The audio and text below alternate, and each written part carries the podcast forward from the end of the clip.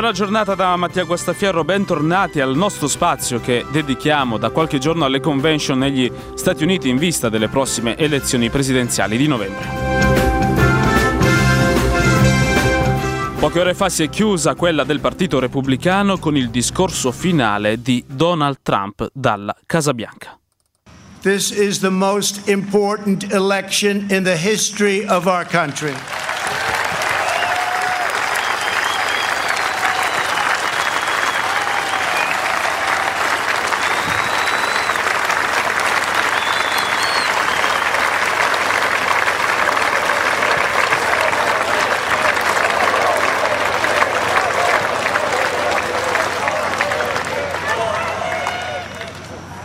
Thank you.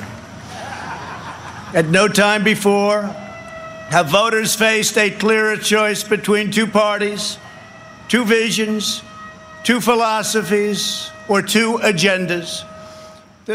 Lo sentivate, quindi Donald Trump ha accettato la candidatura a presidente degli Stati Uniti dal prato della Casa Bianca.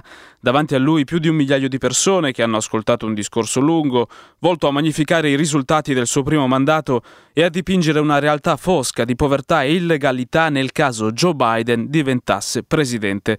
Nessun riconoscimento né ripensamento sul tema della giustizia razziale, che sta provocando proteste e scontri in molte città americane, piuttosto l'esaltazione dell'America come la nazione più libera, giusta, eccezionale della Terra che sotto la sua guida diventerà ancora più grande e libera. Buongiorno a Roberto Festa. Buongiorno Mattia Guastafierro, buongiorno agli ascoltatori. Ecco Roberto, iniziamo quindi dal tono generale del discorso di Trump, qual è stata l'impostazione che il Presidente e i suoi collaboratori hanno voluto dare a questo momento? Ma allora è stata un'impostazione sicuramente grandiosa, diciamo. Trump la moglie Melania hanno fatto la loro entrata sul prato della Casa Bianca, convention già ampiamente iniziata, come due vere star. Tra l'altro ci sono state molte polemiche, lo ricordo, per l'uso che Trump e i repubblicani hanno fatto di uno spazio pubblico federale come la Casa Bianca per la convention. Ci sono stati tra l'altro i fuochi d'artificio dopo il discorso di Trump sopra il mall di Washington, proprio dal Washington Monument, altro utilizzo improprio di uno spazio pubblico e federale per fini politici particolari.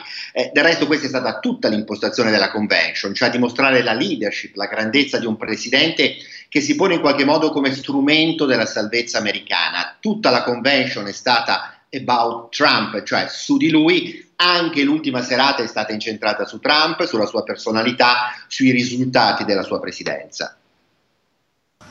Your vote will decide whether we protect law abiding Americans or whether we give free rein to violent anarchists il tema della legge e dell'ordine è stato molto forte in tutta la convention e lungo tutto il discorso di ieri sera di Trump. And this election will decide whether we will defend the American way of life or whether we will allow a radical movement to completely dismantle and destroy it. Roberto, dunque sembra che Trump e i repubblicani abbiano scelto la strada della chiusura a ogni forma di dialogo e riconoscimento della realtà del razzismo. È così e perché? Ma allora sì, direi che è così, anche se da questo punto di vista ci sono state alcune sfumature secondo me molto interessanti. Questa paradossalmente è stata la convention che ha visto la partecipazione di più neri forse nella storia delle convention repubblicane. Anche ieri ci sono stati tre afroamericani che hanno parlato, Ben Carson, che è il, diciamo, il ministro alla casa, alla housing nell'amministrazione Trump, c'è stato il consigliere, un consigliere di Trump per i social, Yaron Smith, e una donna, Alice Johnson, che è un'attivista per la riforma giudiziaria che stava in carcere e che Trump ha graziato. È come se tutta questa convention avesse cercato di mandare un messaggio contemporaneo. Da un lato Trump non è razzista, eh, come peraltro Trump non è sessista, no? hanno detto tante donne. Al tempo stesso però il presidente, potremmo dire, ha preso di petto il tema delle proteste antirazziste di questi mesi. Nessun cedimento, nessun riconoscimento di una storia di sofferenza, di oppressione, questa è la nazione più forte, libera ehm, del mondo, non ci lasceremo intimidire da un manipolo di delinquenti, anarchici saccheggiatori, ha detto Trump.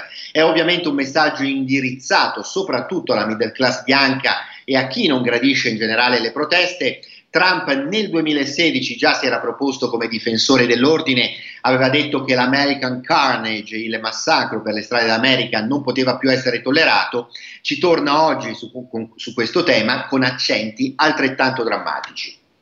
America has tested more than every country in Europe put together Ecco, stiamo sentendo altri stralci del discorso di Trump di ieri sera. Nel discorso c'è stata un'assenza clamorosa all'emergenza sanitaria. Ci sono voluti oltre 30 minuti perché Trump arrivasse a toccare il tema della pandemia e anche qui nessun tentennamento. Trump ha detto che la sua amministrazione ha seguito minuziosamente i dettami della scienza e ha anticipato l'arrivo imminente del virus. Davanti a lui oltre un migliaio di persone, assiepate, quasi tutte senza mascherina. Eh, Roberto, l'amministrazione ancora una volta minimizza il pericolo della pandemia?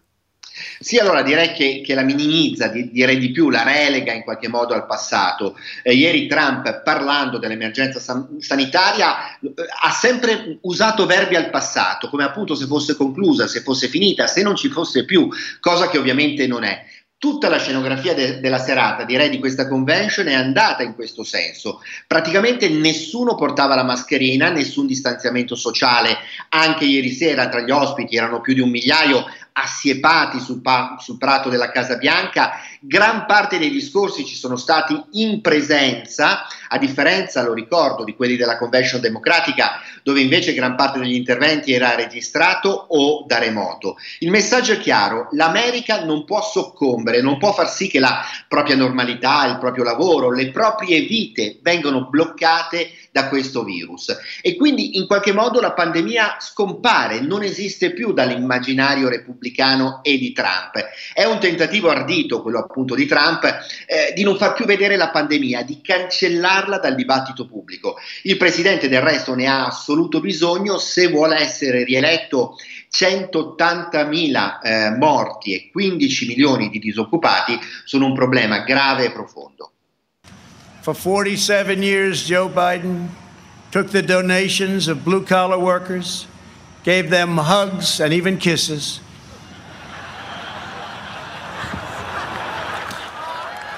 Ecco, infine eh, Roberto, il capitolo Joe Biden, lo sfidante che nel discorso di Trump è stato dipinto come una minaccia per la sopravvivenza degli Stati Uniti.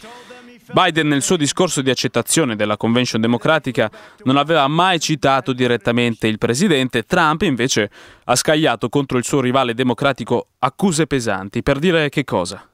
Ma per dire sostanzialmente che l'America di Biden sarebbe devastazione, sarebbe illegalità, sarebbe distruzione per le strade, sarebbe perdita di lavoro, sarebbe cedimento degli interessi americani alle potenze straniere, in primo luogo alla Cina. Trump non ha mai nascosto il suo bisogno, la sua attitudine a colpire e attaccare pesantemente, direttamente gli avversari, lo ricordo l'aveva fatto con Hillary Clinton nel 2016, allora lo slogan era stato lock her up, cioè sbattetela in galera. Ci torna ora questo tipo di stile, diciamo, di attacco violento con Joe Biden, accusato di essere debole, accusato di essere prigioniero di un manipolo di pericolosi socialisti, di radicali, di marxisti, accusato Biden di essere inefficace, privo di statura politica, accusato tra l'altro di essere, l'avete sentito, un maneggione, cioè di toccare le donne. Lui ha fatto questa battuta, ha aspettato che la gente ridesse, no? eh, appare un'accusa un po' strana da parte di un presidente di cui si tor- conoscono diciamo, trascorsi sessuali piuttosto turbolenti. Trump comunque ha bisogno di diminuire, di sottostimare, di svilire la candidatura di Biden. Direi che questi due temi, Biden incompetente e Biden prigioniero e fantoccio, di Sanders e dei socialisti saranno due dei temi eh, più frequenti, più forti della retorica elettorale di Trump nei poco più di due mesi ormai che ci separano dalle presidenziali.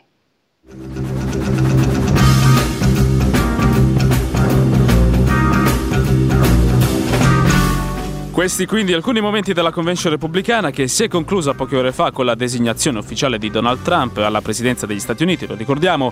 La campagna elettorale adesso entra nel vivo, una campagna elettorale ovviamente particolare, segnata dalla crisi sanitaria che continua a segnare molte zone degli Stati Uniti.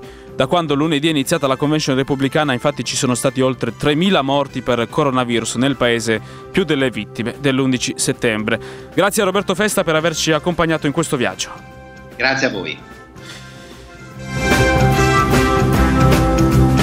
Vi abbiamo informato per due settimane con questa striscia quotidiana sulle due convention democratica e repubblicana. Noi continueremo ovviamente a raccontarvi questa campagna elettorale americana. Si vota il prossimo 3 novembre. Un saluto da Mattia Guastafierro.